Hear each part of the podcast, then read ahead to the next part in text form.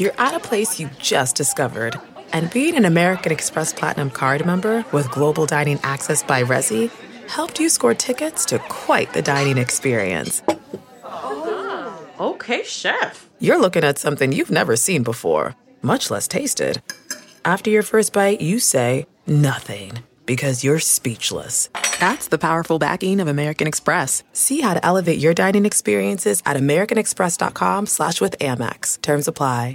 Angie's list is now Angie, and we've heard a lot of theories about why. I thought it was an eco move. Fewer words, less paper. No, it was so you could say it faster. No, uh, it's to be more iconic. Must be a tech thing. But those aren't quite right. It's because now you can compare upfront prices, book a service instantly, and even get your project handled from start to finish. Sounds easy. It is, and it makes us so much more than just a list. Get started at Angie.com. That's A N G I, or download the app today. Welcome to the Nerdist Podcast number 554. Uh, I'm going to be on the Oddball Comedy Tour uh, with other folks like uh, Sarah Silverman and Louis C.K. and Marc Maron and Aziz and Gaffigan and Bill Burr and a bunch of people. So uh, go to oddballfest.com. Our tour starts August 8th in Tampa, and then I think we're doing Charlotte and Atlanta, and then uh, we're going, we're going all over the place. So oddballfest.com uh, will get you tickets and info on that. And also, uh, just announced that I'm going to be doing a little wraparound show for the Series 8 premiere of Doctor Who on uh, August 23rd on BBC America. It probably goes without saying that I'm very excited to do that. Yes, I do a lot of after shows, okay? I've done a few of them, but this is a pre-show and an after show, but it's Doctor Who! Come on! Why wouldn't I do it? I'm very excited. I'm going to be going, going to New York to do that. So uh, look for that August 23rd. And uh, there's also they're also going to be screen, uh, screening uh, the, the premiere episode in theaters. So check it out. Bert Kreischer. Now, I've known Bert for many, many years, but I didn't really know Bert. And that's, again, one of the great things about the podcast is that it actually you actually get to know people uh, in a great way. Bert has a book right now called Life of the Party Stories of a Perpetual Man Child.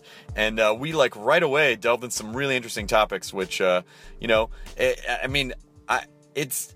I, you've heard me talk about the drinking thing a lot, and if you're sick of it, I'm sorry. It does happen to be a part of my life, and uh, it comes up, and certainly something that uh, that Bert and I uh, talked about. But really interesting guy and and really funny and you know it was uh, it was a great perspective to uh, be able to sit down and talk about the stuff that that he's going through and uh, I don't know I really enjoyed the chat and I feel like uh, I hope you do I always hope you do there's never a time where I'm like I really hope they don't like this one. That's I can promise you that's never on my mind.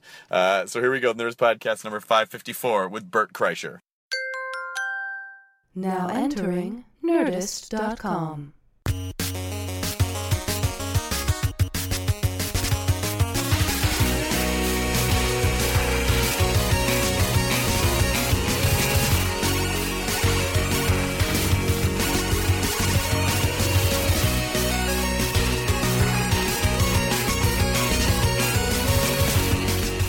Are we going? Yes. I feel like, can I tell you how I feel lately? Maybe I'm in my head, but I feel like I have done something uh, cosmically to make people think that I'm talking shit about people. Does that make sense? Do you ever get that feeling? Um, maybe. I don't know. Why? Let me, let me rephrase this. Let me rephrase it. I'm not, I'm not applying this to me. I'm going to apply it to you. Okay.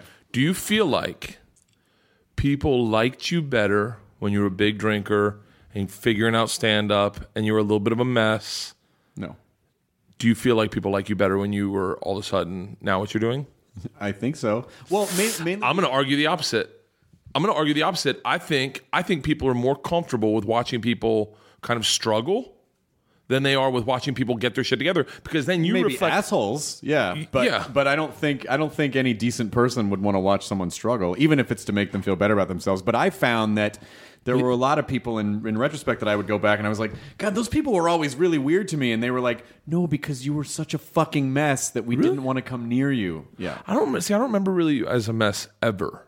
Uh, I wasn't. I mean, I I wasn't like a falling down drunk, but I was. Uh, you know, I was allowed. Uh, hey, everything's uh, party guy. You know, and uh, I mean the thing about the thing about um, being that guy is that the thing that makes you that guy numbs you to the awareness that you know um, it's like when someone has been drinking and you can smell it, but they don't know you can smell it because Oh, it's fuck. it's just their own little bubble, Someone- and, and you're just like, uh, uh, and they, it's like that lack of awareness. Yeah, that makes sense. Because like I don't even know. Like I don't. I wouldn't know that I'd smell like alcohol. Like I came. To, I went- I went to the. Uh, I went to the um, Seattle airport one time. Yeah. And, the, and I would go to check in, and I had like a a couple gin and tonics on the way to the airport. And the lady said to me, "I can tell you've been drinking." And I was like, "Yeah, I'm flying." She she goes, "No, but a lot." And I was like, but in my head, I'm like, I just had two, which I'm sure to her is probably a lot. If she was a young lady, if she had two gin and tonics, she'd be on the fucking floor. Maybe. And but in my head, oh no, I, I want to say it was LAX. It was LAX. I made the gin and tonics at my house in the valley, and it was just a tall Tervis tumbler, and it was like fucking a grown up drink. That's what a grown man would drink. Out of a tumbler. A Tervis tumbler. That's the best. Have you ever? If you do not know the joy of drinking alcohol out of a Tervis tumbler, then you, I want to say arguably you don't know the South and you don't know fucking happiness. You sure she wasn't right in this She particular might have been right. She told me that she goes, uh, this is where now this is where I believe crazy steps in for me on my part. Is she goes, why don't you go have a cup of coffee? I'm like, that's not what you want. You don't want me hyper alert and like you want me just to go to sleep. Right. That's what one more drink's going to do. I'm going to get on the plane. I'm going to pass out, and then I'll wake up wherever I am sober, and I'll get I'll go and do press. Right. And so, uh, and- but she was like, she was like, why don't you get a cup of coffee? And so, in a weird way, I felt like she was now the overlord of me. And so I had to, I went in and I got, I don't even really drink coffee in the mornings. And I got a cup of coffee. And I like sat there like waiting for someone to watch me. So I'm thinking, are people fucking watching me? And that's where fucking Darryl Strawberry shows up. I'm kidding, but like that's but that's the Darryl Strawberry mentality of like gotcha. Thought you just motherfuckers are following me, you know? So uh, okay, so it was early in the morning, and you had Yes. two gin and tonics in a One, it's one in a Tervis tumbler. Because I, I, I, only reason I said that because I thought it was in Seattle, but it wasn't. I was flying Alaskan Airlines. Yeah, okay. So that, so it wasn't American where I check in all the time. Right. So uh, I was flying Alaskan, and I was going. I think I was going up to Portland or Seattle, Mm-hmm. and uh, and I had one Tervis tumbler of, but it's a big. It's like one of the big Tervis tumblers. Yeah, they don't serve those normally in tumblers. Like when you go to a bar, they come in a small glass. That's Yeah. a good idea for a bar. What tumbler? Tumbler bar? Tervis, tum, Tervis tumbler opened a bar. And by the way, if you don't know what Tervis, do you know what a Tervis tumbler is? Right. I don't think so. How the this conversation? You don't I don't know. it I just assumed that you- you were so like, convinced about what it was. Dude, you better know what fucking docking is, because don't go to a gay bar. Well, docking is when they put the head of their the cocks together. and Yeah, I know. Well, I know, Okay, I know what docking is. That's a Tervis tumbler. What is it? Uh, what what makes it that? It's just It's so what it is is it's like an insulated, thick plastic cup. Oh, I see. Okay. It's like uh, and there, look if you notice, the it's kind like, of thing you would get at a sporting event. Exactly. Well, that, that's why. It's what you'd get. It's what your mom would get at Cracker Barrel if you were a big fan of Alabama. Gotcha. Gotcha. Gotcha. Yeah, and so if you notice, they're all the SEC All teams. sports. Yeah. I, I, That's I me. noticed they were all sportsy things, but I didn't. know. So, um, but let's not talk about alcohol because I'm, I'm, you're just going to shine back all my failures. All right, no, let's, no, no, not at all. We can talk about it. Was Are you not drinking now? I'm not drinking right now. Yeah, Are you thinking about it a lot?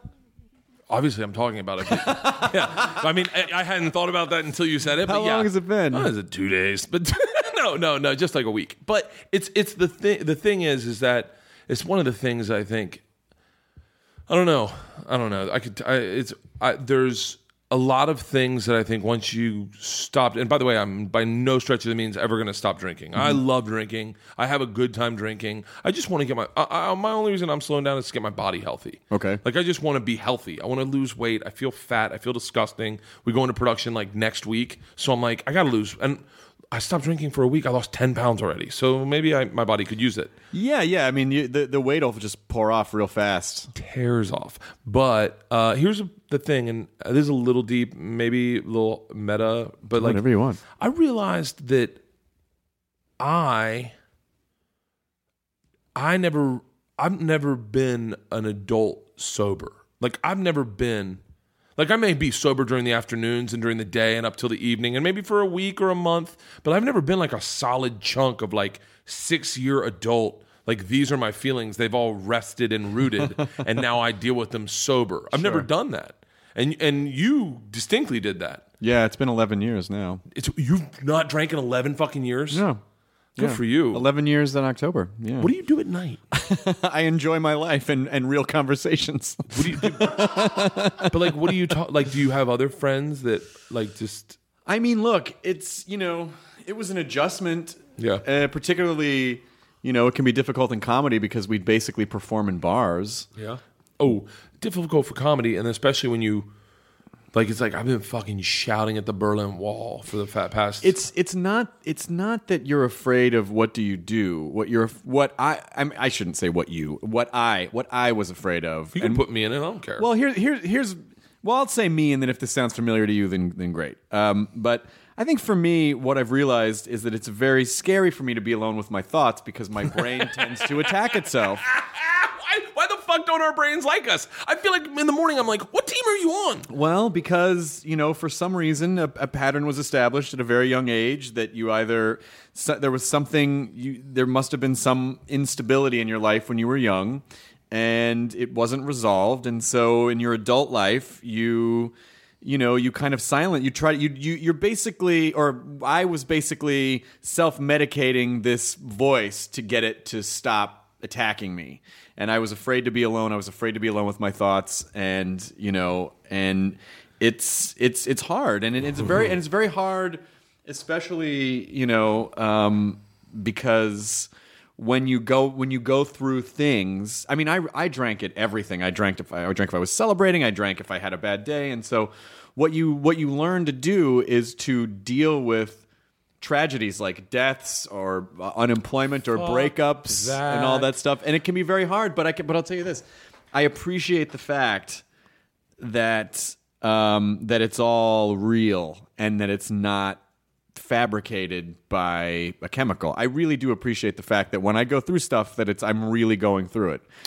So that's I mean I don't know, maybe that's not for everybody, but that's for me that's that that became very important. But I didn't realize it at first cuz I just didn't I you know, I, I sort of did it the same way you did, where I was like, "Oh, I look like shit, and I know I drink too much. I'm just gonna quit, and I'll see how long I can do it." And then it just sort of, the longer I was away from it, the more I was like, you know, it really wasn't doing anything good for me. And then, you know, but it, but there are underlying reasons why we do it. It's a symptom of something else. It's not the problem. But I got, I've got the, uh, I think I've got the, um, what's the dude from the Rolling Stones? Keith, Richards? Richards. gene, where it's like people don't come.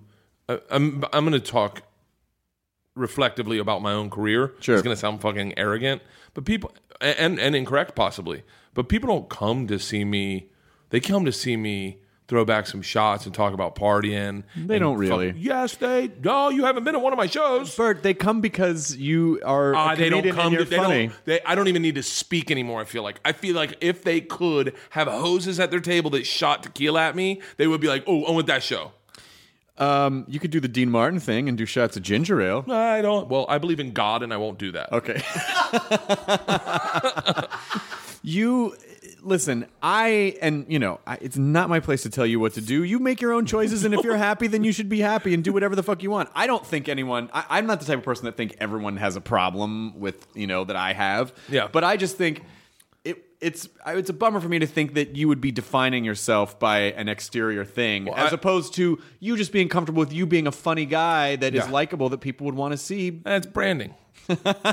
That's an excuse. It's branding. That's an excuse. You're fucking using an excuse. Bert. no, it's branding. It's the way the, way right, the corporate business works. You, I, I, I thought of every excuse in the book before I actually quit drinking. I was like, I won't be, you know, I won't be funny anymore. Oh, I I'm won't funny. Be fun, I don't drink. be I don't drink. Like when I go on stage, stone sober. Yeah. I will. I will bring a beer. This is how. I mean, this is is going to let the wind out of everyone's sails. But I bring a beer on stage because I found out very early that if you drank on stage, you sold more drinks, and if you sell more drinks, clubs has you back. And I didn't have the. I didn't have any um back like wake of work following me to get on stage. It was me just being a stand up. And so that's how you did it. You sold drinks, you got on stage, you do a shot, the whole crowd does a shot. You could still, I think you'd still be able to. It, let's just say someday you were like, and if you don't ever decide to not do it, then that's I'm gonna, totally, I'm gonna, never decide to do it. Totally tell you that fine. right okay, but if you did, Yeah. there's a, you know, there's a wealth of material of like. I sure wish I could do this because this is what used to happen, and it looks it's so much fun. And then like you could still there's still ways around it. That's not like, but I, I want to get out of this subject so fucking quickly. I can't No, it's a right good now. topic. but that's not the way I live my life. Well, then you should live your life the way that you're comfortable living your life. right, but like I feel like I'd be going against everything I've ever stood for because I'm this guy that you know has kind of I have literally lived life by not saying no. So like I feel like mm. I, I I don't know it would be a it's once again it's back to the that original question of People change, who Bert. am It's I called sober? growing up. I grew up enough by having fucking kids. I'm done. I'm done. I didn't want. I didn't know that was gonna happen. I feel like I got a fucking face tattoo in the dark, and then I came out and I was like, oh, I didn't know this is what mean, I mean, fucking kids are, are, enough. Let's go back to my favorite Chris Hardwick story. Okay, you guys ready? What? This is my oh, favorite man. story. What year is this? I've told this. I've told this so many fucking times. Oh man, I don't. Is this pre? This must pre 2003. It sounds like it's. uh I think you were getting your shit together. I think your shit was together. It was post shipmates. Still or, drinking. Or, or circus shipmates. Circus shipmates was still drinking. That was 2001, 2002. Still, Uh, still, still. That was actually very heavy drinking. Really? I, will Really? tell you what. My daughter Georgia had. My wife had just uh, stopped breastfeeding, and we could have sex without a condom. I remember that day because I saw you in the waiting room, and I had just had unprotected sex with my wife. Oh, good. Yeah, that's an odd way to remember something. No, I would too. I would. Fucking- I, I would. do you remember? Uh, there's two times I saw you in a waiting room. Two times. did, did you just ejaculate into your wife? No, both? the Okay, first just one the was just one Okay, time. The yeah. other time was uh, I didn't have sex. Okay. First time was um, uh, and there are two shows that, by the way, like like I got that you didn't get that we were both going in for. Mm-hmm. One was the dumbest fucking show ever. It was the search for the world's fluffiest bunny. What? Uh, yeah, exactly. Did I audition for that? Animal Planet. Animal Planet. We met. I can tell you where we were. We were in Century City by that mall, Mm-hmm. by the Century City Mall. It was in that tall building, and we were sitting. I was like, "Hey man, good to see you." And you're like, "Hey, good to see you." And we kind of bullshitted, and we went in, and it was with Doug Wilson. You remember Doug Wilson? He was a producer, and we had to like pretend we were playing with an animal. Man, I don't remember this at all. Then fuck that one. Dark times. Let me tell you the good one. Okay. I hope you guys found the fluffiest bunny. By the way. Uh, we ended up we scrapped it and looked for the world's best dancing dog. Okay. And so what's the dog fluffy? What Was the dog fluffy? No. And God by the damn way, it! by the way, You promised way, me fluffy. You have no idea what bullets you dodged. I feel like I feel like I picked the wrong number on the submarine, and I was like, "Oh, at least I'm not odd like Chris." and then they're like, "Evens, you guys storm the beach first. Oh. So, um, so, but the, that's fuck that one. That was Okay, a okay, nightmare of a okay. shoot. That is hilarious in and of itself. What did Peter Hardwick do, as I call that guy? best one was we go in and they cannot tell us the premise of the show. They can just do a general interview. Do a general interview. What are you like doing? Fucking around, I was drinking and this and that and whatever. I'm fucking, you know, we, we pitch yourself. We call up and they're like, you got the show. And I was like, really? But it's like a straight up hosting. It's like a game show. I was like, in my head, I, I really was like, I remember thinking Hardwick would have done this better than me because I'm not really good at like structure. So, uh, and I was like, I was like, they, in my head, I'm like, I cannot figure out why they didn't pick, Chris. So we go out to uh, New York to shoot the show. And it is, you remember Celebrity Poker? Yeah. It was Celebrity Bowling. I know nothing about bowling. Hold on, hold on, hold on. Do- Wait, was this the show that Comedy Central did? no, no, no. That's that's Let's That was Bowl. Let's Bowl. So we go in and it's celebrities. Uh, Keenan from Keenan and Peele or Peele, one of the Keenans or Peeles was there. I don't know which one's which, but one of them it was there as a celebrity. He was just been on my TV, and one of the kids from Jackass. And they're like, and you got to keep score. You got to talk about bowling. You got to host it. You got to drive content. And we do the first. We're doing two pilot shots, two episode runs. We do the first one, and I fuck it up so bad that they give me an IFB, and I can't focus. All I can think of it, and I say to them, "You guys should have picked Chris Hardwick." and and one of the producers goes, "No, no, no, you're doing great. You're doing great." And I go, "No, you know Chris Hardwick's dad's a professional bowler," and they're like, "What?"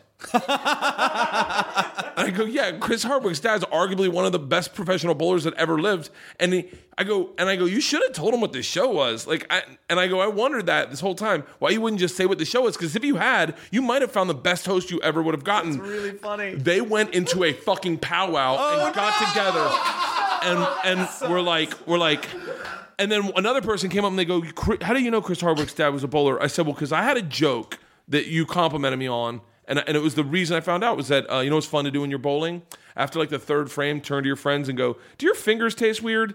And you and you said to me, "You go, you know, I've been trying to write a bowling joke for a long time. It's a really good bowling joke." And I was like. Why have you been trying to write a bowling joke? You go, my dad was a professional bowler. I was like, oh. And then I did like Googled you and Googled your dad, and I was like, oh, motherfucker, this is like legit. Yeah, yeah, yeah. And, and so, but I remember them being so angry, and I remember them. I think they wanted to reshoot the entire pilot with you. That's so funny. I never, I never knew anything about that. I'm just glad. Well, first of all, that's a terrible situation for you to be in, and I apologize. But, uh, but I, I was afraid this was going to be a one time at the improv bar. You did this crazy thing. No. Okay, I've it's never, not one I've of those never, stories. Look, I look. I feel like I got the scars everyone else has got. I don't talk shit about people when they're drink. When, when if anyone's ever done anything drunk, I don't say a fucking word. If you say something inappropriate to me, even racist, you say it to me in private, and it, and you're drunk, I go, "What? You were drunk. You didn't. That's not your heart speaking. That's just you fucking talking loud."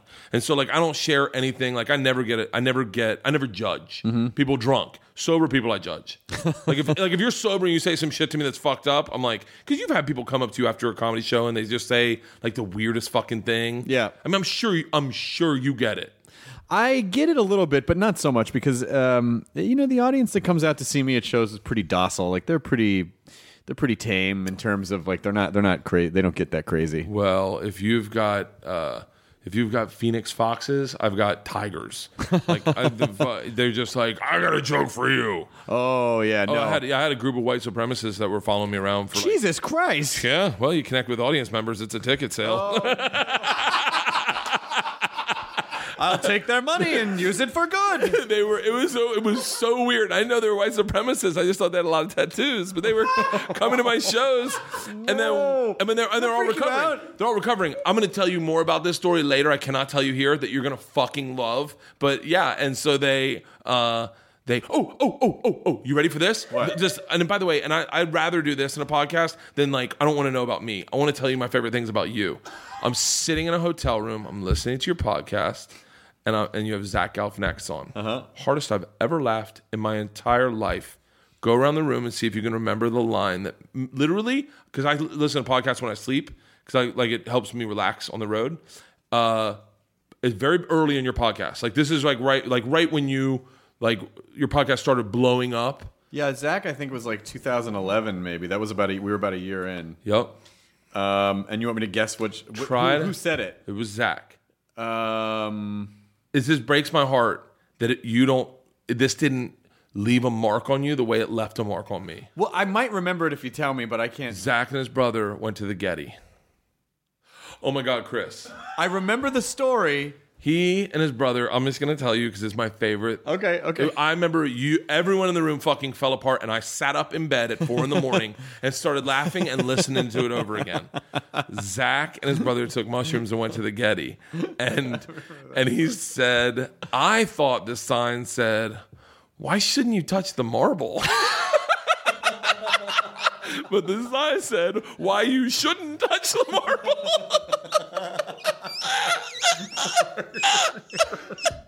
He said, so, there I am, just stroking the marble. And you can see, you can see Zach so innocently just, oh, high as fuck. And his brother's like, not a bad idea.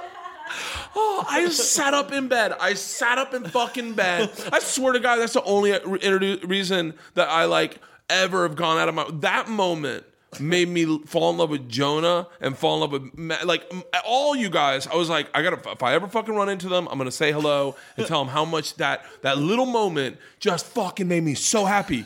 I will think about that at times, and it'll just make me laugh. Oh, that's good. Yeah, and it's like it's like you know what everyone goes, uh, you know, like people go, "Oh, you listen to podcasts?" Yeah, I fucking listen to all podcasts. I love podcasts. This art form, so you don't like, you don't get this. You don't. Here's what you don't get. I think that, that I think these offer is like, I've known I've known you I've known you I've known you, but not like like hang out for probably probably like. Thir- 10 years 13 years i mean i met you Like, well, maybe like 13, 14 years. yeah i met you through cronin Yeah, Mark and Cronin. it's yeah, and in a weird way, it's like you know, unless you're in that that small group of the people, you don't really like. And it's weird. It's hard in comedy to get into the small group of the friends that are friends, and then Yeah. it's like you got to get high with one guy one time, and then he introduces you to another guy, and then you guys talk. But it's like I would never get to talk to you like this. Like No, no, it's it, it's it, a lot of times it's a good reason to just hang out with someone because we get so busy that it's very difficult to schedule leisure time to go hang out with people. But yeah, you know, if it's a work reason, you'll do it. But then it turns out like, oh, well, this actually turned out to be a much better hangout than we would have had if we because the you are in a social situation. You're not necessarily forced to drive a conversation. You can kind of just sit there and be like. you know, but when people are oh, listening, it's like, oh, you got to fucking point. You got to talk, and you have to, you have to, you know, you have to dig, and and then you get to know people, and then and then you really do. I mean, I think for me, the the reason that the podcast is fun and works well is because I learn things from people and I'm curious about things. And so, as long as you're curious, you can drive a you can have a conversation because you just are getting to know someone. Yeah. It's like uh, uh, I'll use an example of a friend, a guy I really enjoy and respect, like Jim Norton. I've known Jim Norton for 15 years. Uh, I don't ever speak speak to him unless we're doing radio together. like, I mean, I've been I've been in a room with Jim, and and he's very comfortable in And silence. he's so fucking smart and so fucking smart. yeah. And but he just he'll just sit, like you know, like because that's how most comics are. But if I saw Jim at a bar, I wouldn't think I should just go up and start talking to him. But you should. But you I sh- on- but you have should. ever had him on the yes, and he was great. He's so smart. He was in town, I think, for like a day, but I it was the time that he had. I didn't. I we were it was slammed, and so I couldn't. He was just in town recently. Yeah. Um. But uh, but he's he's really great. He's really really great. Yeah, and and it, it catches you up with your friends, and it also connects you to people that you don't know that you want to know better. Well, it introduces you to people. Like, I, like I'll, I'll use Jonah as example, um, I'll- and I'll use him because he's not here. Yeah. But like, uh, like I heard him on the th- podcast, and I was like, and then I, I think you guys did a show with KP.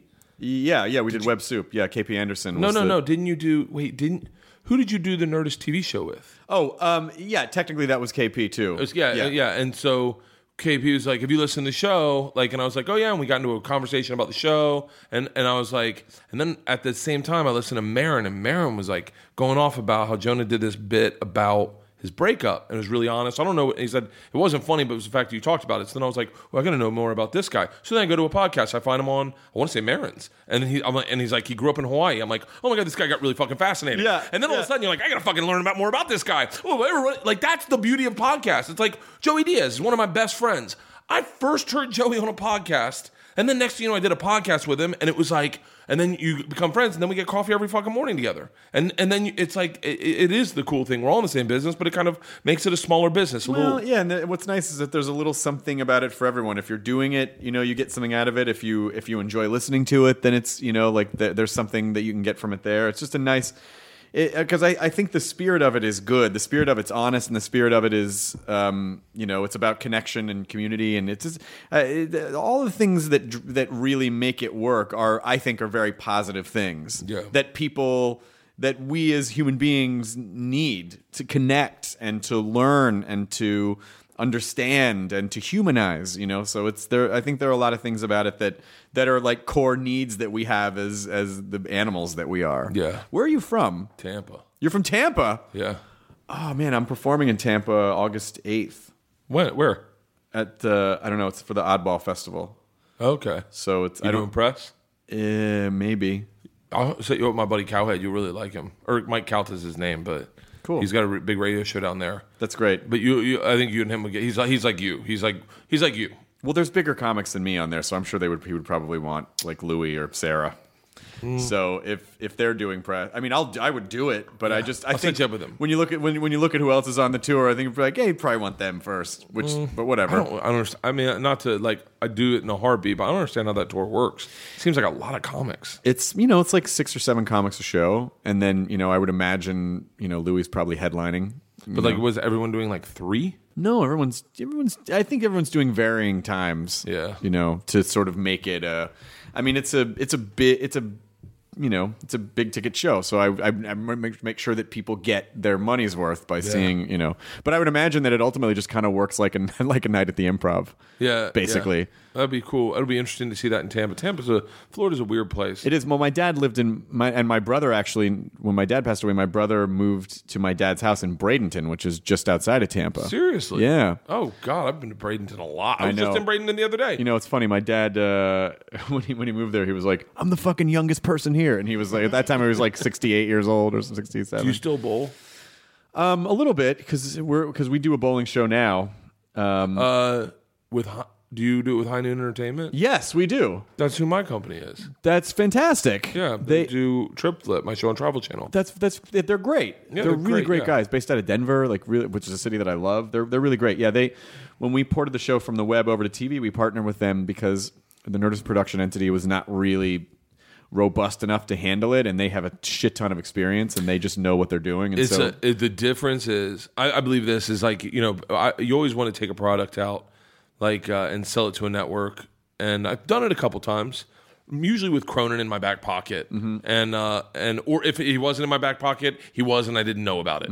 Like they were like, "Congratulations, we'd love to do it. Can we get you in the room with Mark Cronin?" And I was like, "Done." So um, so but you know he has like a dinosaur in his living room now. What did he buy? A dinosaur.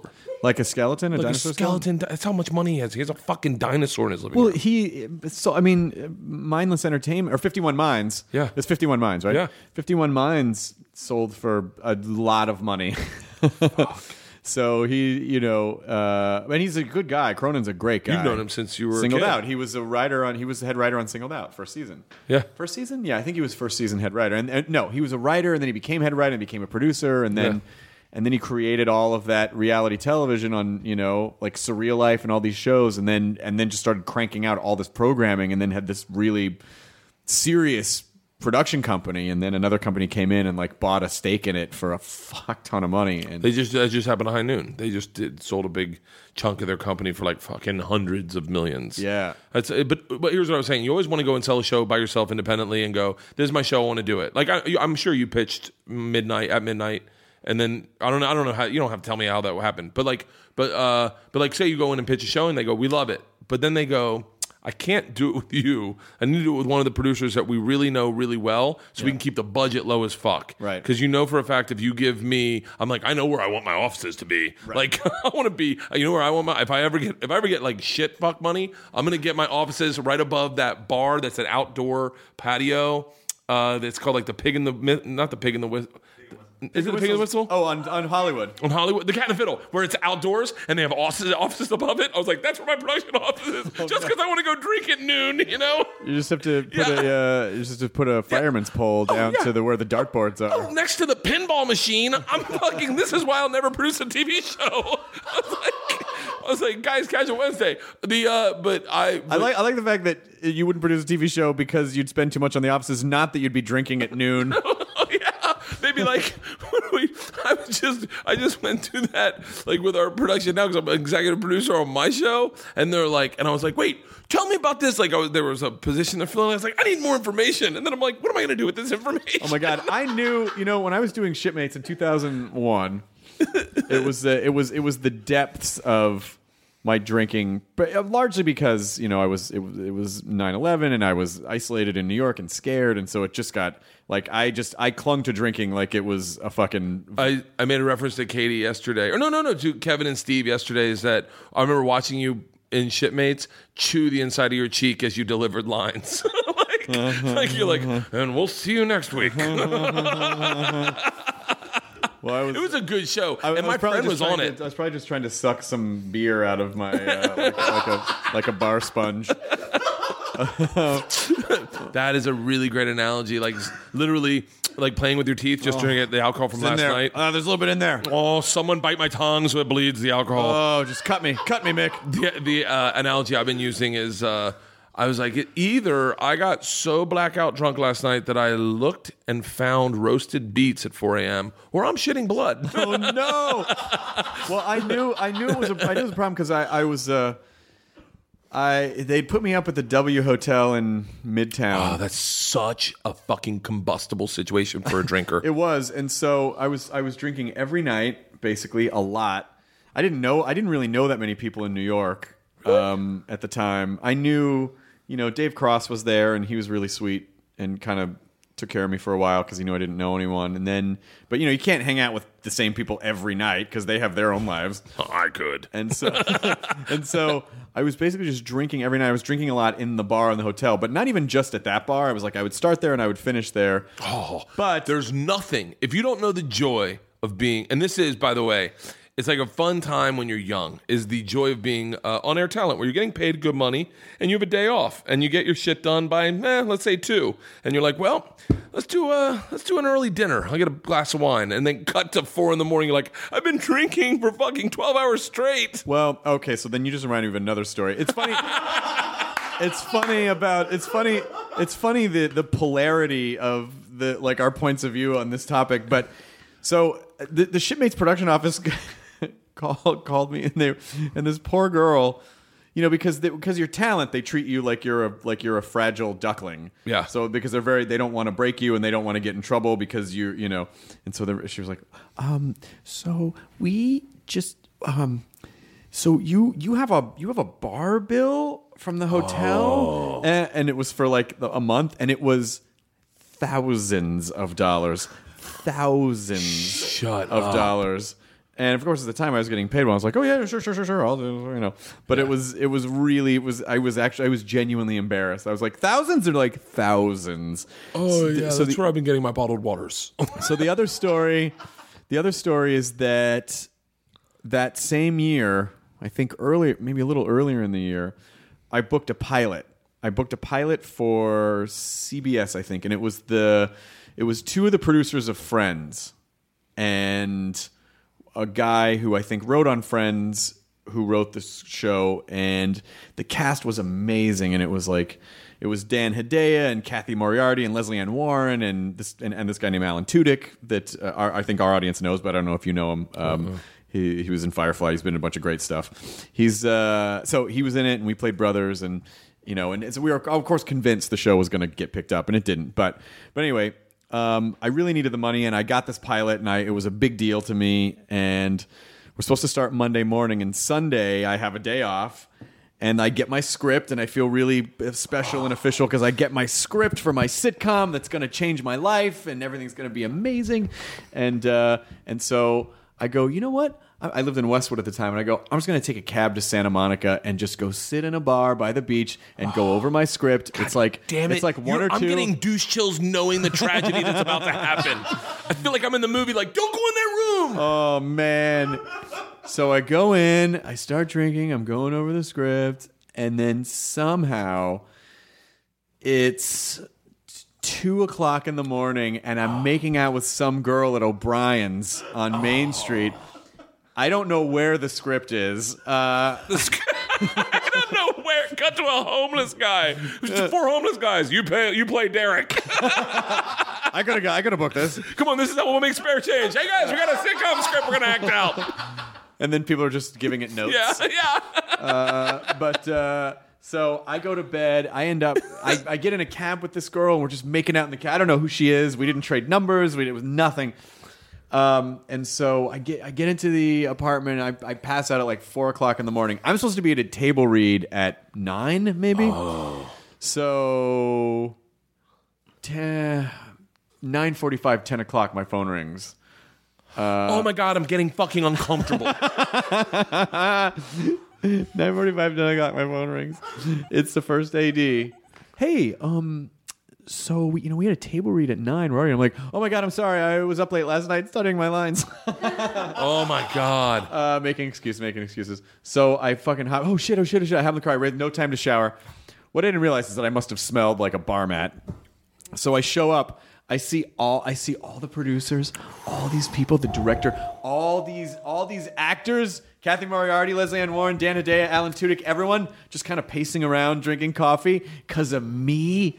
And they basically for the rest of the production, they had signed someone to call me every morning at 9 a.m. to make oh sure that I was going to be there on time. It was, I mean, at the time, I sort of shook it off as like, I mean, I felt bad, but I was like, ha, I'm an artist. man, whatever. I'm on a sitcom. Um, but uh, I never worked for those people again, and I it, there's no way that that didn't hurt me in some way. Uh, but what a fucking stupid. I mean, like that's. So funny. and I still just continue to. I still continue to drink every night, just not till four. Oh, I'm the see. I'm the work wise. I am polar opposite in the in the sense that I, I have all that all that behavior is the exact same, except all my shows are done on the road. So like we always go on the road. So I turn every what could be depression for just about anybody is traveling on the road for eight weeks straight or thirteen weeks straight. Um, Yeah, I turn every night into a party, into a family, and we all drink together and we all have a good time together. What about your actual family? What do they? do hey man, this comes with this fucking territory. Might- they do they come with you? no. Well, you don't. They have. I mean, they have school. They have. I mean, there's like real life obligations that they have, softball and Yeah. stuff. And they have lives that are here, and and that's how Dad pays the bills. So I'm on the road, and that's part of the gig. And and they get it, and I get it, and and it's like my kids are my kids are fucking weathered. Like when it comes to emotions, it's like it sucks that I'm not there. But look, when the apocalypse shows up, they're gonna be the first ones that are ready to fucking rough and tumble it out of the oh, city. But like, what, it's like, what am I? What am I gonna do? Do I get? I mean, honestly, do I get a job? Do I get a job as a writer? Nah, that's not gonna happen. Do I get a job at Home Depot? That's my real. That's like tangible. No, I, I this is what I do for a living. But comedy's what you know. Comedy's what I know, and and I can host fairly adequately. But you're okay with that? I feel like that's a bummer. You don't get to see your kids for eight weeks at a time. No, no, no. I'm not okay with it. Oh, okay, good. Okay, good. no, I'm not okay with it. But I can't. I'm not to sit and moan. Like if you said, if I said to, if I said to any one of these listeners who has two kids, I'm sure you have them. Uh, they're seven and ten. One's turning eight this weekend. Mm-hmm. You accommodate your schedule. If I said to you, I will accommodate your schedule that you're there for every birthday, every Christmas, every holiday, and you get two weeks with them solid in the summer where you're in Alabama and in Florida, and you get to fly them to Hawaii once a year for their spring break, you make awesome money, and you, as a man, travel the world for free and do the coolest activities you could ever imagine. You're going hella skiing at the top of the Alps. You are sw- snorkeling and scuba diving in Fiji, surfing up in Santa Barbara for free for four years of your life. And you're you you don't have to worry about bills. Your house is paid for. You get nice cars. You get everything's covered, and you have an awesome wife that is stable as shit. Would you take that? I guarantee you, there's a lot of guys sitting in the cubicle going, "Fuck yes, fuck my kids. They'll get to know me later." Like, that's- but like, it's like, what am I gonna say? Like that, that's I mean, that's my situation. Good sales pitch. You know, and it's like, would would I like? And then let, us flip it the other way.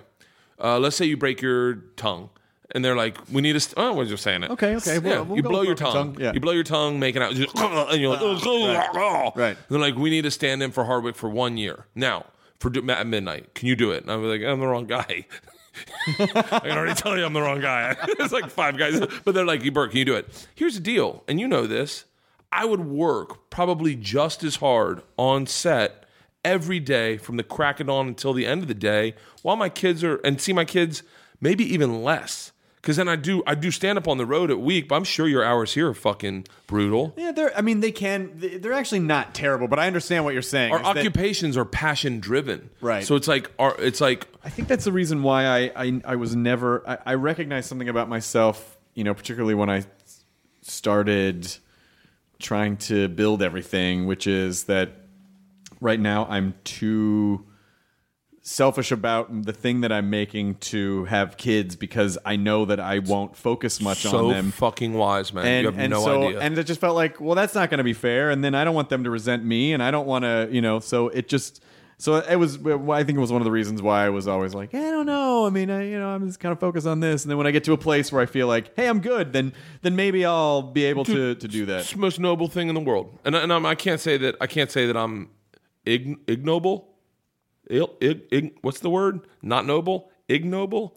Un, I think it's unnoble It- it's it was- imnoble What's imnoble? Im, imnoble it's not it's nega noble Nega noble. I'm Yeah. nega noble. it's not it's not bull I'm noble. Not- I'm, not I'm bull. noble. No, no.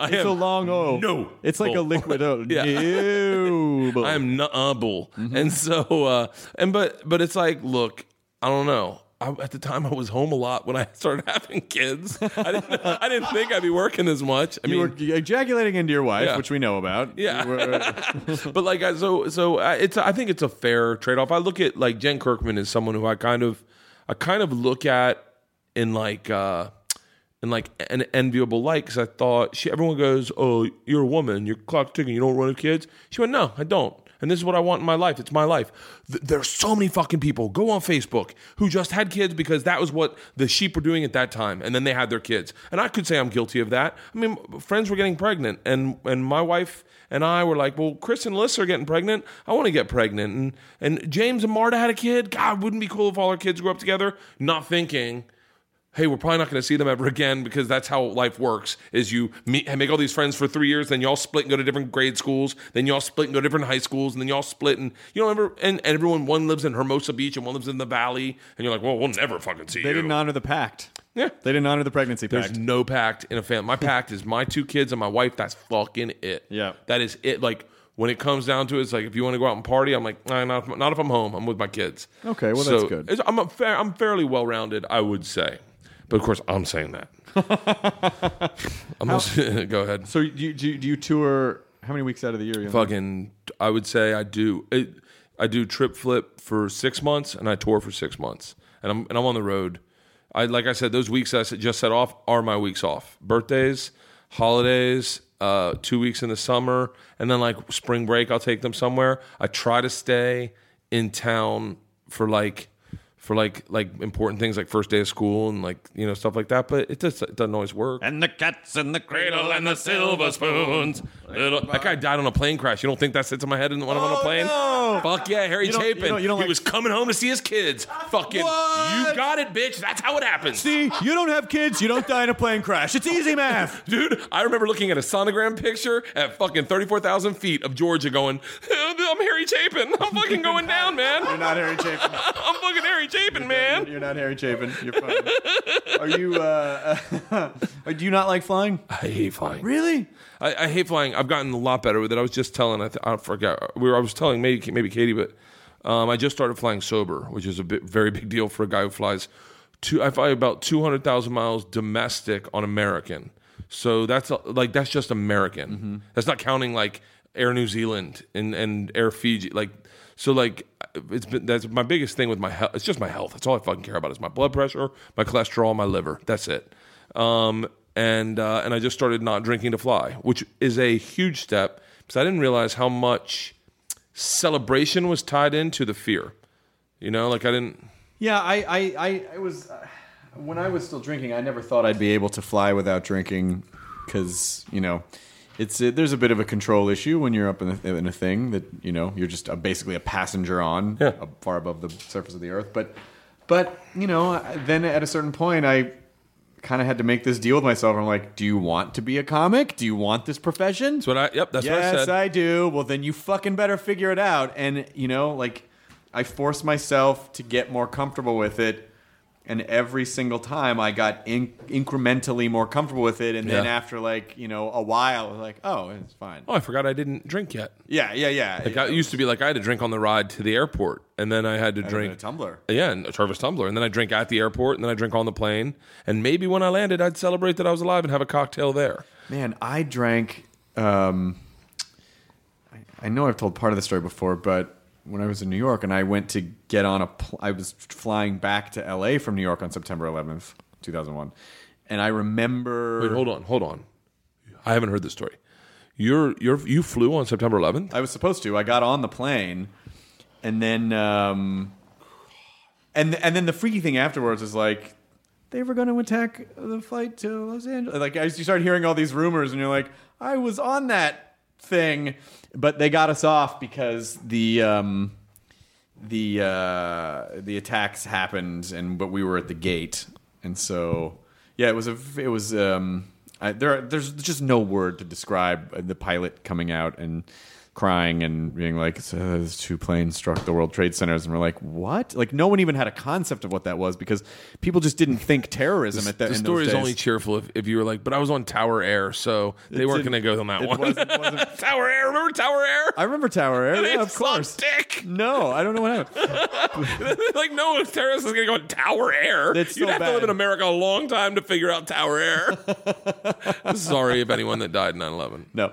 So they uh so but what I remember I remember checking in and then walking to the first class lounge and it was a beautiful day and I remember you know the bar opened at it, it, I was supposed to be on the plane at I don't know like, we I mean it was like what we got on the plane at like 8:30 or something Yeah. but I, you know I got a drink at whatever time they you could they could serve a drink 7 or 8 or whatever it was and I I I downed like two beers really fast and so even even just in in I so I was kind of I was a little buzzed and bleary when I found out about 9/11 because it was happening just like right over there. It was such a strange and I can't fathom. and even getting to uh, i mean it felt very apocalyptic in the sense that everyone was just like rushing out of the airport and trying to find their luggage which they were just like spitting out into the terminal and it's like airport's closed you're just gra- we just i just grabbed the first shuttle i could find i mean thank god i was alone because it like there was just no room like i just squeezed in and ended up at this at this motel in queens and uh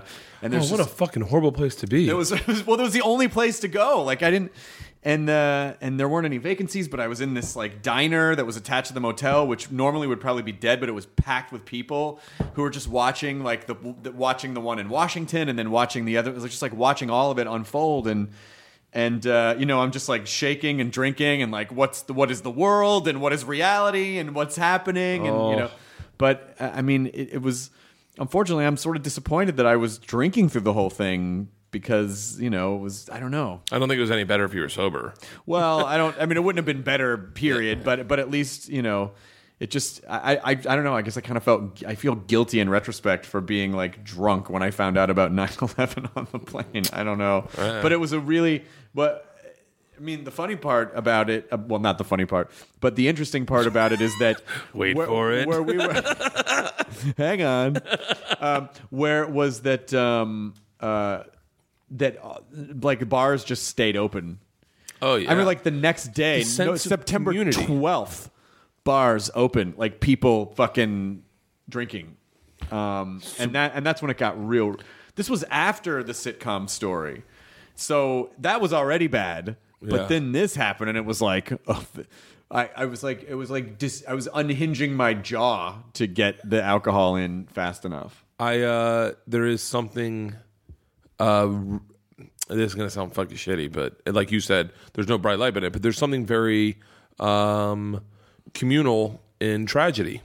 And there's it's like the it's the same reason that we like like a hurricane. Like uh, when Hurricane Katrina came through and everyone was together and everyone like touched each other. You, did you hear about that? It's horrible. It's like there, everyone starts talking to each other. I used to think, and this is probably a joke I probably tried to write but never told, but um, they should unleash a tiger like once a year. Just to get people, Just to get people to start loving each Sure. other because people will be like, hey, no one will be like, hey, fuck you, asshole. Like, have you seen the tiger? You know, like, and that's kind of the weird thing is that I wish I wish I had been. And, and, and this sounds weird. I was sober on September 11th, and uh, and like all all the whole day September 11th, we just didn't drink, and I don't know why. I was a big drinker, but my buddy Croy and my buddy Grimes came over and we made Italian food, and we just sat by the TV and watched. It was almost like you didn't want to drink to like numb yourself to it, I guess, a little bit. But but I'll tell you what, wasn't any better sober. He just uh, basically described the plot of The Watchmen, which is basically like this tragedy that ultimately they they sacrifice. I didn't get that fucking movie at all. Well, you All I could- all I read the graphic novel. Yeah, oh, read the graphic novel. Do you realize how many people told me, "Oh, you like uh, you like undead, fucking undead thing, the the you know the, Dead? the Walking Dead? You should read the graphic novel." You should. Yeah, I'm 41. Do you know I am not reading graphic novels now. I'm 42. I read them. No, we're very different men. The uh, we're, we're, uh, I bought my daughter. My daughter. Uh, I'm obsessed with the fucking meltdown now. Yeah. like I love doing shows over there because my daughters are really into comic books, and it's the best gift you can give a child is the gift of read literature and any reading at all. Just read. Just get in your fucking room and read. So I bought them the brand new Monster Highs that like girls like just came out. Brought to my daughter. She read it last night. Read it like in one sitting, and I was like, God, I'm so fucking proud of her. but I can't. I can't. I'm not. I can't do graphic novels. I have a hard time reading. I'm dyslexic. I think is what I think the problem is. Did you for serious? Yeah, I, I, I wrote a book. I should have talked about the book during this, but I wrote a book called Life of the Party that uh, just came out, and uh, we we did the audio book. You know, and, and you're supposed to read your own book, Yeah. and it's a five hour audio book. It took me 16 hours to read it. It takes a long time. Oh yeah, it's but like, it's like a bunch the first page, the guy's like, "Do you need glasses?" And I was like, "No." And he's like, "Are you dyslexic?" Oh. And my youngest daughter's dyslexic, and it's it, it's a it's hereditary. Oh, so Oh, okay. they're like, "It must be you." My wife's like, "I've been reading my whole life, and I'm not a big reader. I have a hard time reading, so I've always had a hard time reading." I kind Your wife's like, well, I totally read. she's like, "I'm reading mean, Sense and Sensibility of- again." Of the two gene sets, Like, like when people say they read a book twice, I'm like, what the fuck? Are you shitting me? like, you read it again? Does it get better? Is there a part you missed? My buddy's like, I read, uh, I read The Fountainhead like three times. I was like, I, I, I cannot get past the part where Howard Roark is fucking her. That's it. That's as far as I've ever been able to get. I get there and I'm like, and I get it's like 270 pages in, and I'm like, I still have 300 pages to go. Do you, does your brain wander while you're reading? Does my brain wander? I tried reading Memoirs of a Geisha. You ever see, you read that book? I, I did not read. First sentence, I was born on the windy cliffs of Okinawa, and this voice in my head's like, I wonder if she knows Mr. Miyagi. Oh Jesus! and I am off. And the whole time I'm like, this is World War II. This is when This is when Mr. Miyagi's story starts. First of all, of course she knew him. yeah. Secondly- and then and then I have the problem. This is now I feel like I'm doing a bit, but like I have the problem where I visualize characters. So like when I read uh, The Firm, I visualized Tom Cruise. You, it it may be it could it could be ADHD. It could be Could be. it could be ADHD. You Yeah. might have, which is, from what I understand, not so much that you that you have an attention deficit, in as much as that you have difficulty controlling what you focus on. I have my brain is unhit. Like my brain will say things, and then I'll go, "Where did that come from?" right. Like, but yeah. So, and then the problem I had with Memoirs of Geisha is that I kept going, "Oh, she's Margaret Cho." Like the whole fucking movie, I was like, Lucy Liu, Margaret Cho is Pumpkin. If you didn't read Memoirs of a Geisha, if you read Memoirs of a Geisha and didn't think that Pumpkin was Margaret Cho, then you don't have a fucking imagination. And you When they came out with a different pumpkin, I was like, how the fuck is that not Margaret Cho? Who the fuck's Margaret Cho's agent that just she didn't get look, pumpkin? I'm just saying if if you had an inability to control your brain's focus, yes. drinking might Slow it down. help you a little bit. It's like putting a fucking saddle on a horse. I mean, and maybe that's part. Maybe that's part of it. I, I don't know. I'm not saying it's not my place to say. You don't. You know. But Yeah. you know, it could be. It could be one of those things. But I mean, it's. It is. It's the beauty of a, the beautiful disaster that is the comic. I believe. I believe in the beautiful disaster. I beautiful don't think disaster. we have to be disasters. I think we. you just- don't have to be. I but think- people don't. People don't bring you into a room to to like. People don't bring you in a room to go. I want to hear about the time that you did. They want to They bring you. They but They they, used to. They bring you in a room now because they're like, Chris, we've got a problem. It took. We've got thirty million dollars, and and and and we need to know what people think about art and entertainment. and then you go, well, here's what I think, and they're like, let's fucking do it. well, I don't. I mean, that. Would, I wouldn't quite say that, but that's a nice. It's it's a nice cl- thought. really fucking close to Chris. It's close-ish, but um, it, it, but but the idea that uh, but the idea that there was that period in my life where it was that, and it took a long. It just takes a long time. It just took a long time to change that. It was not. It didn't happen right away. It, t- took. It took a little while. Okay, I'll say. Eh, it's impossible, I guess. Eh, okay, makes sense. What? I'll buy it. I mean, but I just don't think. I think I, like like I would get brought into the room. I get brought in a room, and, and the first thing someone goes, "I heard you robbed a train in Russia," and I was like, "Yeah," and they're like, "I want to hear the story." I'm like, "All right," so I'll tell them the story, and then but people don't bring me in the room to like, Bert, production wise, do you think we be shooting with the C300 or the C900? like, or people don't like look at me and go like like that. I mean, but that's also that I'm like I'm more uh, and I, I, I'm more like uh ah, fuck i always god damn it i'm gonna tr- i'm more like i think i'm more a performer than i am a writer sometimes on stage Okay. Like, I, I think that i write and i tell great stories and i and i and i I'm I'm not attached to my ego entirely, so I just do whatever the fuck I do on stage, and I hope people dig it. And if they don't get it, and if and if and if and if it's not the best writing you've ever heard, then I go, well, fuck it. I'm still writing. I'm still working. Yeah. But but performing came very easily to me. Like getting on stage, talking on into a microphone was like I was like I think I found out what I'm supposed to do. Right. But I was like I don't have any jokes, but I think I figured it out. And I did it for like two years and got development deal after development deal with no fucking jokes. uh, no jokes. I mean, when I moved out to LA the first time and I was like, I grabbed the mic, I was like, where are the Puerto Ricans? I was like, I have nothing to talk about.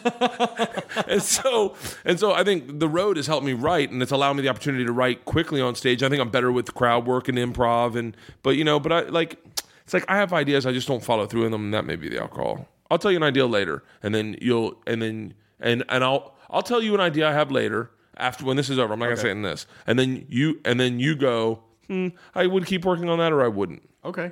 because you. I think you have an insight for what. I don't know. I mean, I I don't know if I do or not. What was okay? Where do you see yourself in five years? Where do I see myself in five years? Um, well, I don't know. I mean, you know, I, I guess it's now that this this little ecosystem has been set up. Uh, I mean, I hope that it it continues to expand. I mean, in, in terms of You're talking about Nerdist. I'm talking about Nerdist. I'm talking about At Midnight. I'm talking about stand up. I'm talking. I mean, like, uh, you know, at this point, I've set up all the major things, and I would like to see those continue to grow. But I think as an entity, I'm hoping that we'll be producing more television, um, Scripted? scripted television, unscripted television. Um, you know, hosty hosty stuff. Uh, more digital content, tying digital content back to traditional media content. I mean, as as the platform. By the way, by the way, migrate. you lost. I want you lost me with tying traditional to. I was like, I don't Oh, even. I literally tapped out, and I don't know what that is in my brain, but I started going, "Oh, the adults are ordering. I'm going to look on the You know, what I, dessert you know what I menu." as, as, I, as I was talking, you're just picturing Mr. Miyagi in your brain, just doing like. as soon hand- as you said tying traditional media to whatever, I was like, I was like, I don't even know what the fuck that is. I guess ultimately it's just to, you know, rather than running around and starting a whole new thing to develop, it's like, okay, so now I have I have this garden and I, I need to continue to make sure that it's it grows and that it's healthy and that it's it's it grows very naturally and not not run around and try to, you know, do 50 other things. I mean, I want I want this. I want my stand up to get better. I want my stand up to, you know. I already watched my last special, and I'm like, ugh, you know, like I think they, then that means you're a good comic.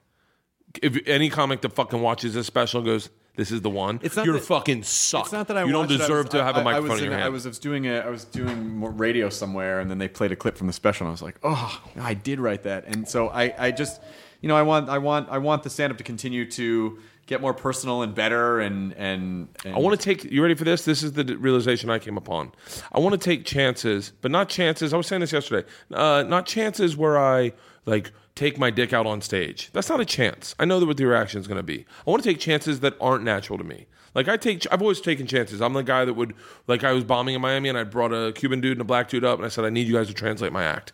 so I would then say it and then go. I was talking to a girl and the guy's like, I've been hollering at the zoo, and you're like, oh, and it would get huge laughs, and it could have bombed, but it didn't. But that's not really a chance because you, you know, in my head these days, I've taken all those chances I could. Now I want to take chances where I go, I want to wor- like working on a story, a 12 minute story is really fucking difficult. And it's hard to get in that fu- where you're, where everyone's paid to see you and you're like, all right, let's slow down. Now I'm going to tell a story that maybe not everyone's comfortable with. Like that's where I want to take. I want to take chances where it's like work clean. Like that. That's a real Working chance. clean is a great chance to take if you're not used to it, and I, I need to do that too. But I have a very big personal goal, and it's a skill set that I think, and it's a skill set I think is very important to have as an adult, and certainly someone, certainly people who are like you and I are, which is like we just have these like our brains spin a million miles a minute.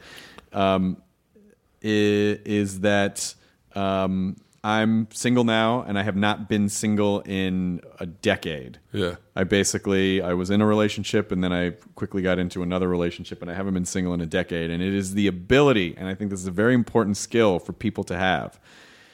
Not to not be communal, but the ability to be okay being alone.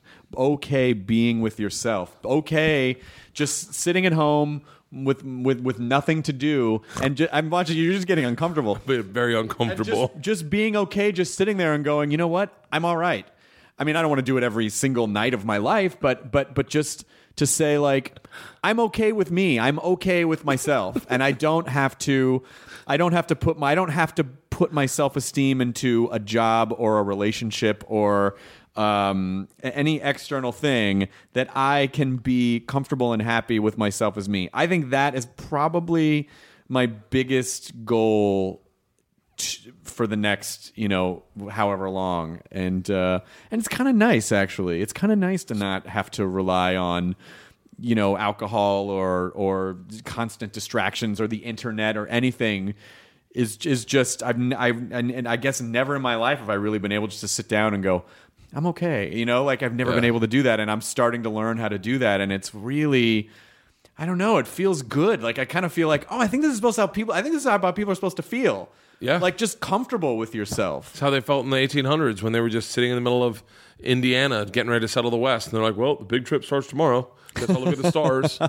and they're like, huh, is that a wolf? Oh, okay. I don't know. Should we kill it or eat it or leave it alone? Or what? I'm so uncomfortable with being by myself. I came home from doing the road. My kids were in Alabama, and I had to do something. I had to do uh, Aisha Tyler's podcast. Girl on Guy. And so I flew home to do it. I get home like Sunday. I had to do it Monday. I showed up Sunday, and the house is silent. It's really hard to be in your house, your own house. a when you loud have- silence. when you have a ch- when you have children, because the house breathes. When you have children, the house breathes every moment. Like this morning, I woke up to hearing, "Ila, why are your panties in your backpack?"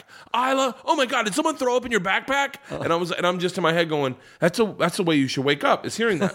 but when you but when you when you uh, don't have your kids in the house, it's deafening.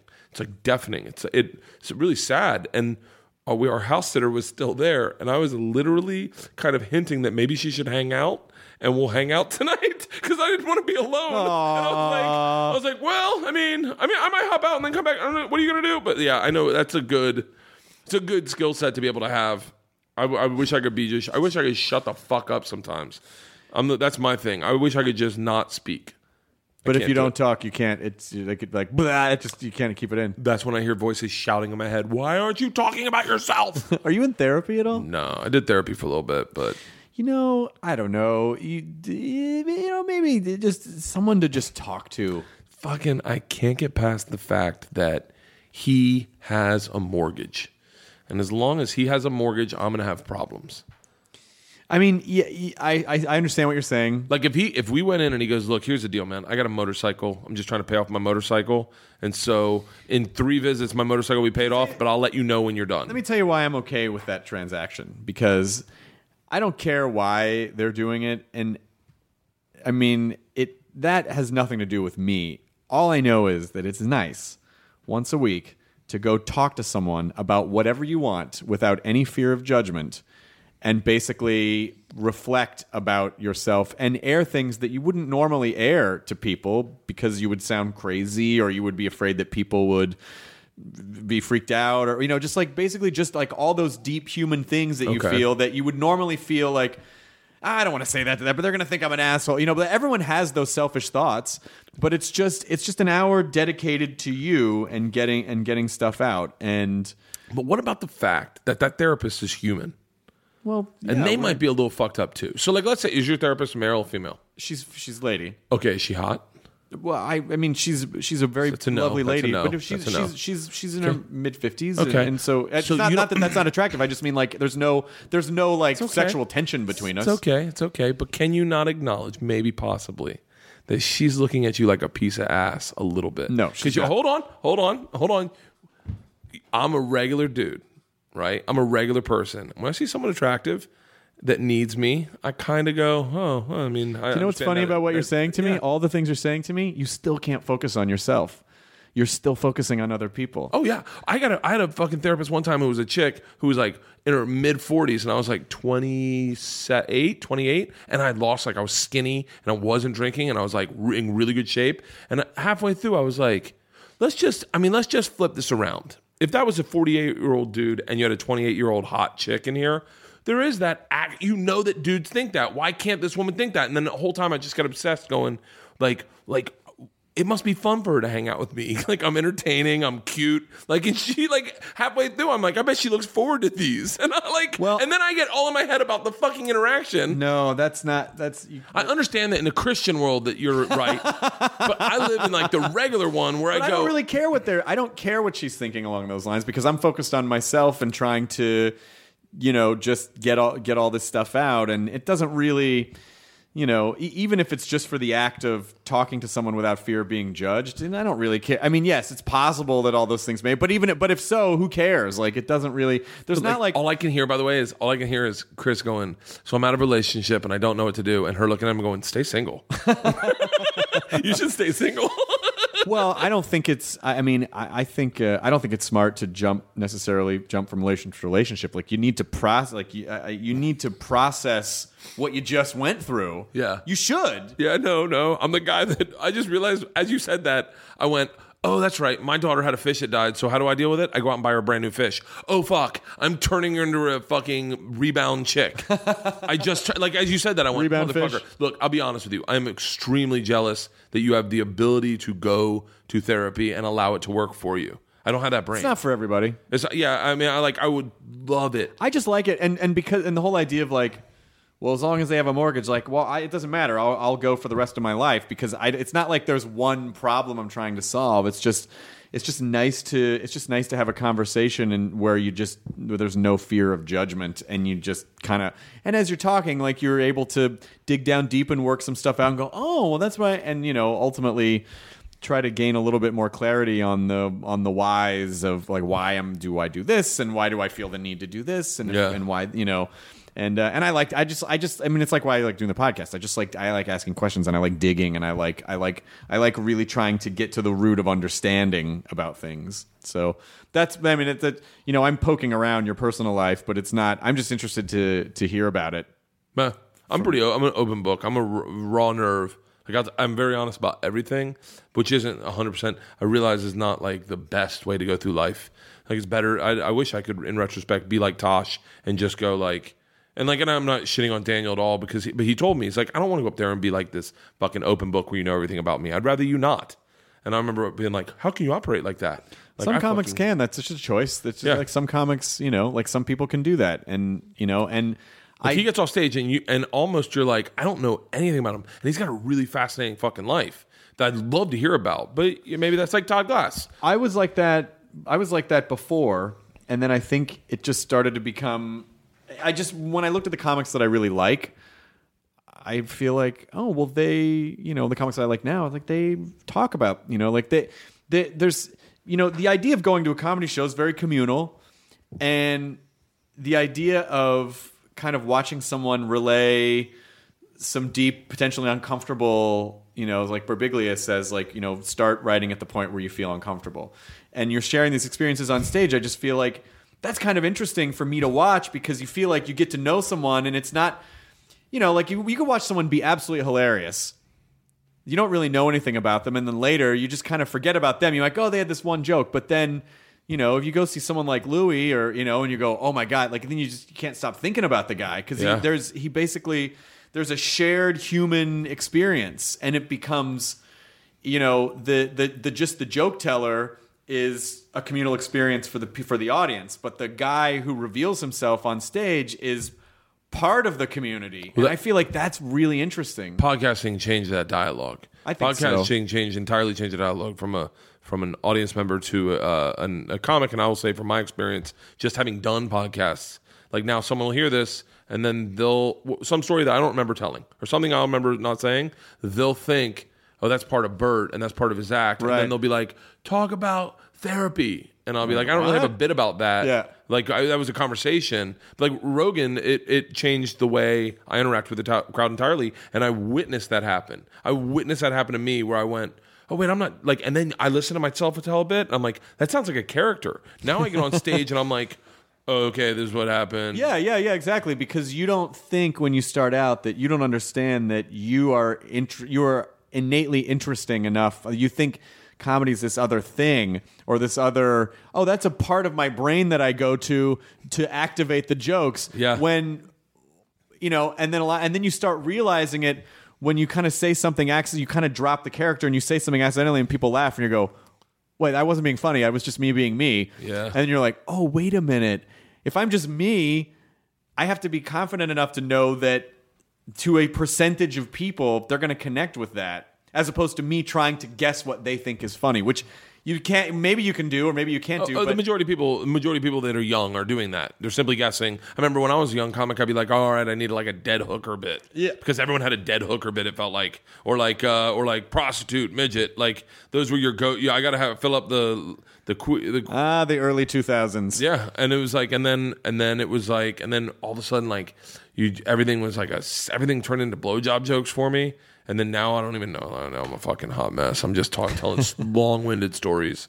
I feel like, but it's it's. I mean, it's fine. It's all they're all. I mean, they're they're. It's like it, it. It's like I'll go back to this for a second, but in my book, they're all ridiculous. Like I fought a bear. I fucking uh, thought Will Smith wanted to fuck me in the ass. I robbed a train of the Russian mafia. But it's all the same. Like those are the stories I'm telling, and I feel like there's no connective tissue. It's just like and scene. But you're the connective tissue. I guess your your your personality is basically the connective tissue, but you don't see it. It's just like how you can't smell your own breath. You know what I mean? Like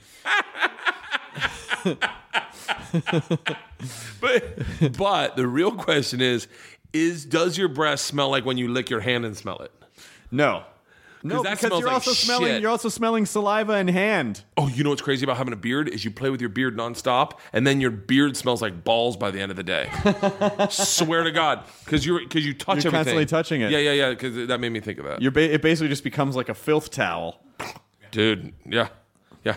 I, That- that's why I just go with the scruff. You can't play with the scruff. a dude could get a venereal disease just if I gave him a blowjob, just for my beard alone. Well, you should be very careful and use condoms when you're doing that. Next time I will. Okay, good. Uh, and what do you want to promote quickly besides the book? My book. That's it. Fucking go to bertbertbert.com. Okay. That's everything you ever want to know about me. Go to bertbertbert.com. But it's Bert with an E, right? B E R D. Yeah, maybe that would have been smart. B E R D. Fucking. I'm the, the, other, the other one, the other one's a Bert and Ernie fetish site. See, this is the difference between me and you. Like, you have the insight. Like, I, I just go Bert, Bert, Bert, and everyone's like, "How many? How many did he say?" like, I remember we, we out. first sold, sold Hurt Bert. I was in the room with Cronin and uh, Barry Katz and Marnie Hockman and another guy, um, David something. I forget his name. They ran Fox or something. And she goes, "I think we could do this." Or no, it was another show we sold. She goes, "I think we could do this." How much do you think we could do this for? And she was talking to the room, not me. And I go, five thousand dollars. and everyone's like, you know what? When we take it into FX, let's not share that Don't at say all. $5,000. Don't say five thousand. But yeah, Bert, Bert, Bert.com. I have a book called Live the Party. I have a podcast. I have a fucking tour dates, uh, and I'm casting for Trip Flip. So if you like my show, keep an eye out for me and a film crew. Well, take care of yourself and. Uh, A way to end this on a high note, Chris. well, take care of yourself. I mean, look. Good luck, Godspeed. No, no, no, no. Listen, it's not it's not my place to say anything about your, your choices. You can do whatever you want, and I'm Yeah. not, and I'm, I'm there's literally no judgment. I promise you. I just mean like, you know, it's more. It's not about the drinking. It's just about the fact that, you know, that you're like, I don't, I don't want to be alone. I can't be alone, and just you know, just like just uh, Yeah. take it easy on yourself. That's all. That's all. I, that's all I want to impart. As someone who is is as of cut of the same ilk as Yeah. you and has gone through, you know, has to you know chose a slightly di- I, I just I just want to make sure that you, know that you're that you are okay with you. I'm okay with me. Okay, good. I good. feel like we're doing a WTF right now. Are we okay?